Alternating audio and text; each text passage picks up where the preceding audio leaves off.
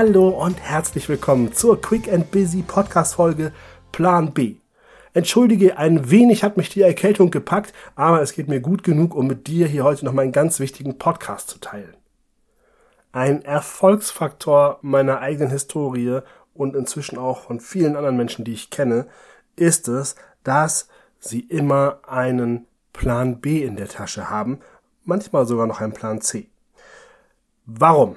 Also stellt euch kurz folgendes Setting vor. In der Führung von Mitarbeitenden oder auch im Umgang mit Azubis, aber vielleicht sogar auch bei den Hausaufgaben mit deinen Kindern oder in Verkaufsgesprächen mit deinen Kundinnen.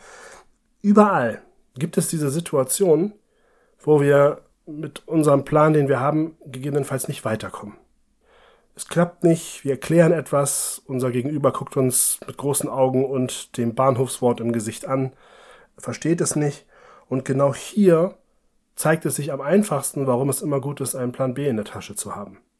Denn was tun wir Menschen? Wir Menschen neigen dazu, wenn Plan A nicht funktioniert, an Plan A festzuhalten und es dann nochmal zu probieren und nochmal zu probieren und nochmal zu probieren.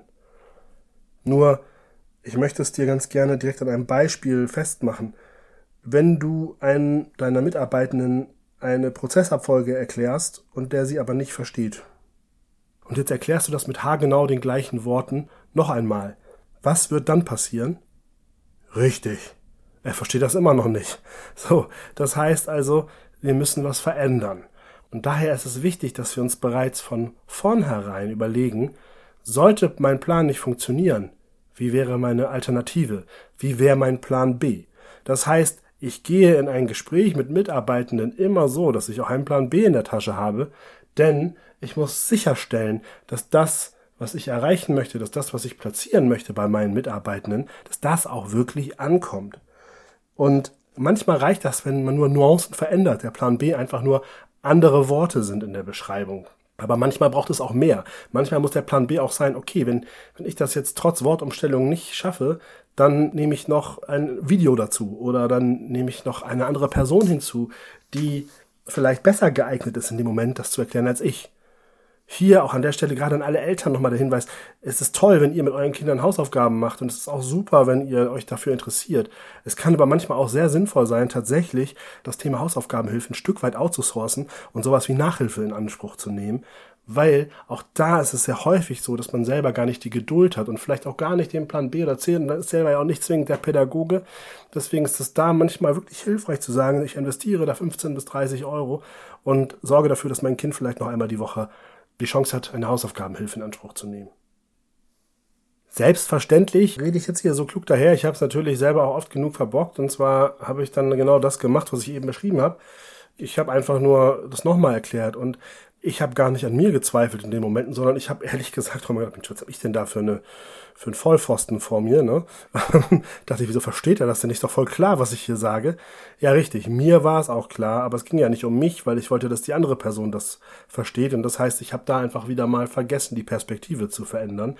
Noch schlimmer, ich war überheblich und habe darüber geurteilt, dass der andere ein Vollpfosten ist Dabei war es einfach nur nicht die richtige Sprache, die ich gesprochen habe, weil mit einer anderen Sprache hätte diese Person das verstanden. Ein schönes Beispiel ist auch, probiere jemanden abseits zu erklären. Da wirst du ganz schnell merken, dass das echt schwierig ist, das mit Worten zu machen.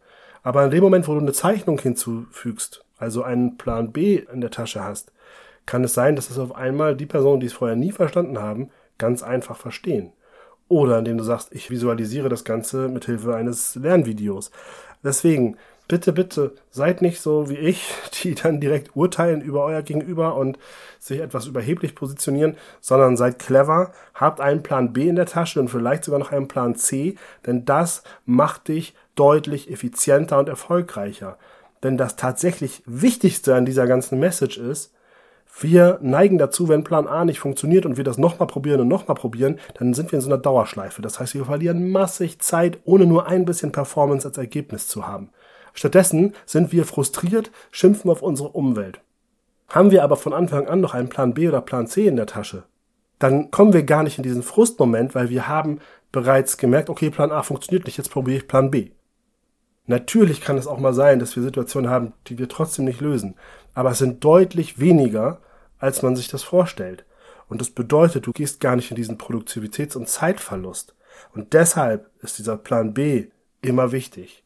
Und vom Zeitaufwand, sich einmal die Frage zu stellen, in Vorbereitung von Gesprächen, in Vorbereitung von Settings, die man bei der Arbeit oder im Privatleben hat, das dauert in der Regel nur wenige Minuten geistige Arbeit. Es sind ein paar Reflexionsschleifen im Kopf. Manchmal würde ich sagen, ist der Plan B sogar schon in einer Minute in der Tasche.